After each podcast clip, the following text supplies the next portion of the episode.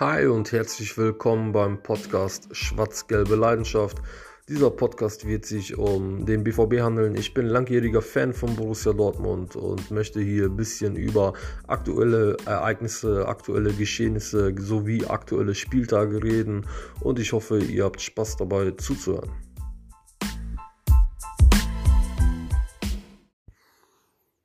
Hallo und herzlich willkommen zum Podcast Schwarz-Gelbe Leidenschaft und zur ersten Folge. Das ist auch wirklich meine allererste Folge bei einem Podcast, die ich aufnehme. Ich nehme es über Handy auf. Ich hoffe, die Tonqualität ist in Ordnung. Ähm, Im Moment muss das halt erstmal so reichen. Aber ich denke, das wird schon, wird schon werden. und ja, fangen wir einfach mal an.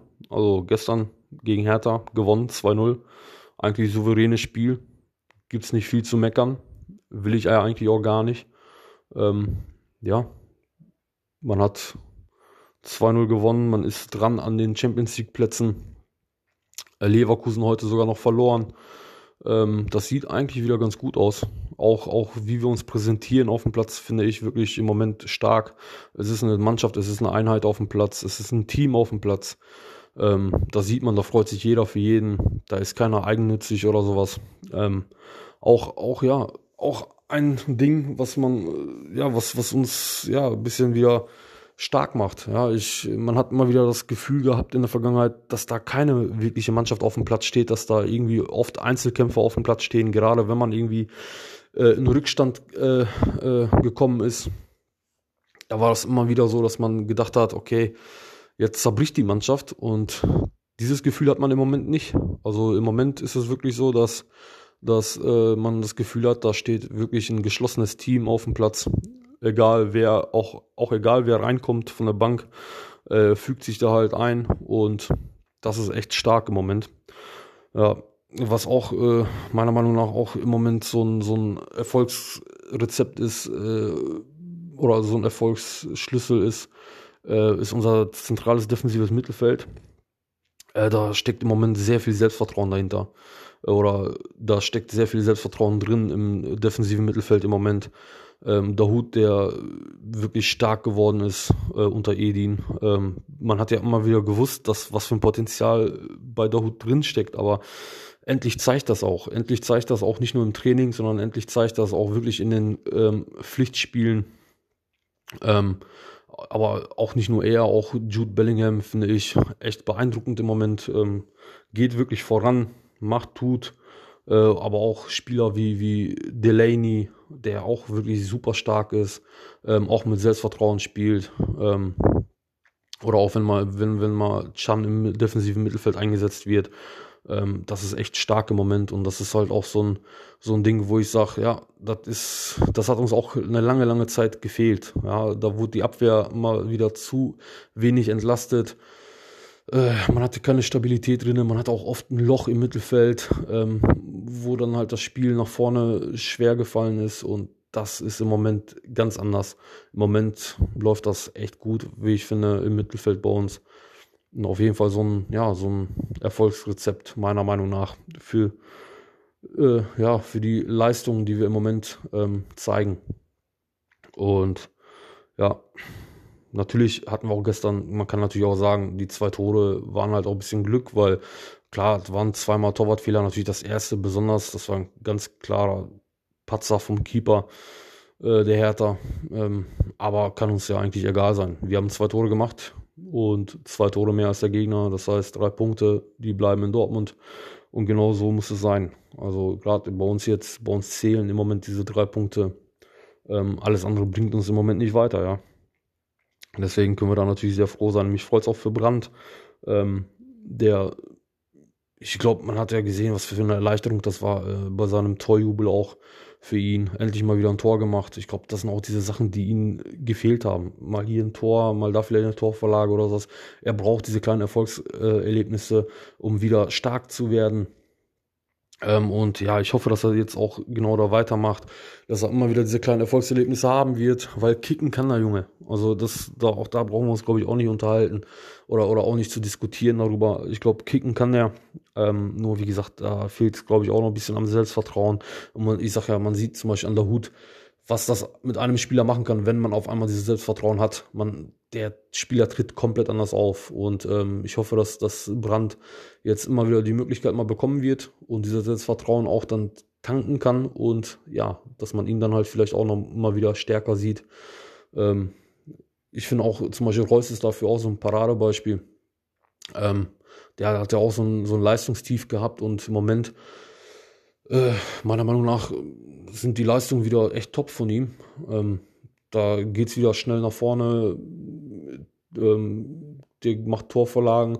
Das Einzige, was, was, was äh, bei Reus halt im Moment nicht so passt, ist halt der Abschluss. Da hat er echt noch Pech. Da muss irgendwie der Knoten mal platzen. Mal, dass er auch mal wieder mal eine Bude macht. Ähm, und ja, aber das, aber sonst, äh, wie ich finde, zeigt die Leistungskurve bei Reus auch wieder steil nach oben. Was mich auch sehr, sehr freut für ihn. Musste ja auch, ja, ich, ich finde schon auch ein bisschen Kritik oder viele blöde Sprüche sich ähm, ähm, ähm, einstecken ähm, von eigenen Fans, was ich halt bei Reus eigentlich gar nicht verstehe. Ähm, klar, Kritik ist natürlich auch mal angebracht, keine Frage, aber halt solche blöden Sprüche und, und ähm, ja, die quasi den Verein aufzufordern, hier ihn zu verkaufen und so. Also, das ist halt auch ein Dortmunder Junge und ähm, so lange beim Verein. Äh, ich finde, solche Spieler sollte man halt ein bisschen mehr schätzen. Ähm, verstehe ich dann manchmal nicht von einigen Fans. Ähm, jetzt immer Leistung hin oder her. Ähm, trotzdem, solche sollte man halt mal auch mal ein bisschen mehr schätzen. Ist, ist meine Meinung. Ähm, ja, aber wie gesagt, die, die äh, Leistungskurve zeigt auch bei Reus meiner Meinung nach wieder ganz klar nach oben.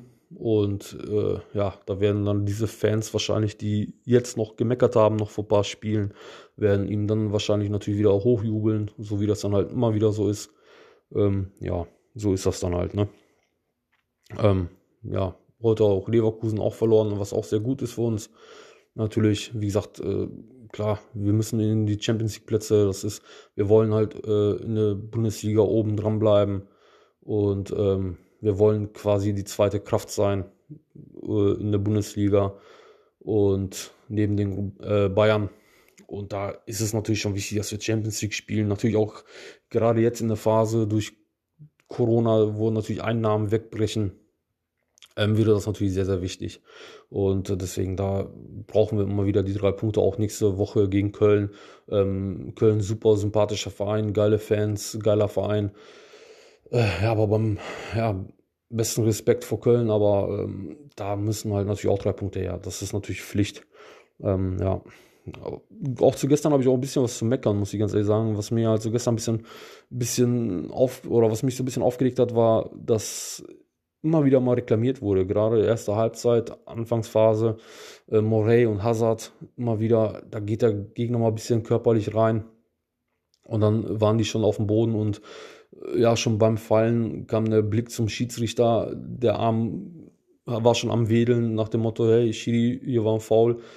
Ja, aber wenn der Schiedsrichter nicht pfeift, dann spiel weiter. Also hör auf da mit diesen Scheiß Reklamieren. Ähm, das ist auch so ein Ding.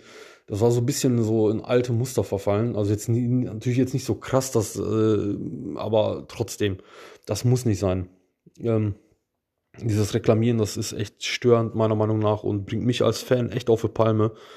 Gerade dann, wenn der Gegner weiterspielt, der Schiedsrichter nicht pfeift.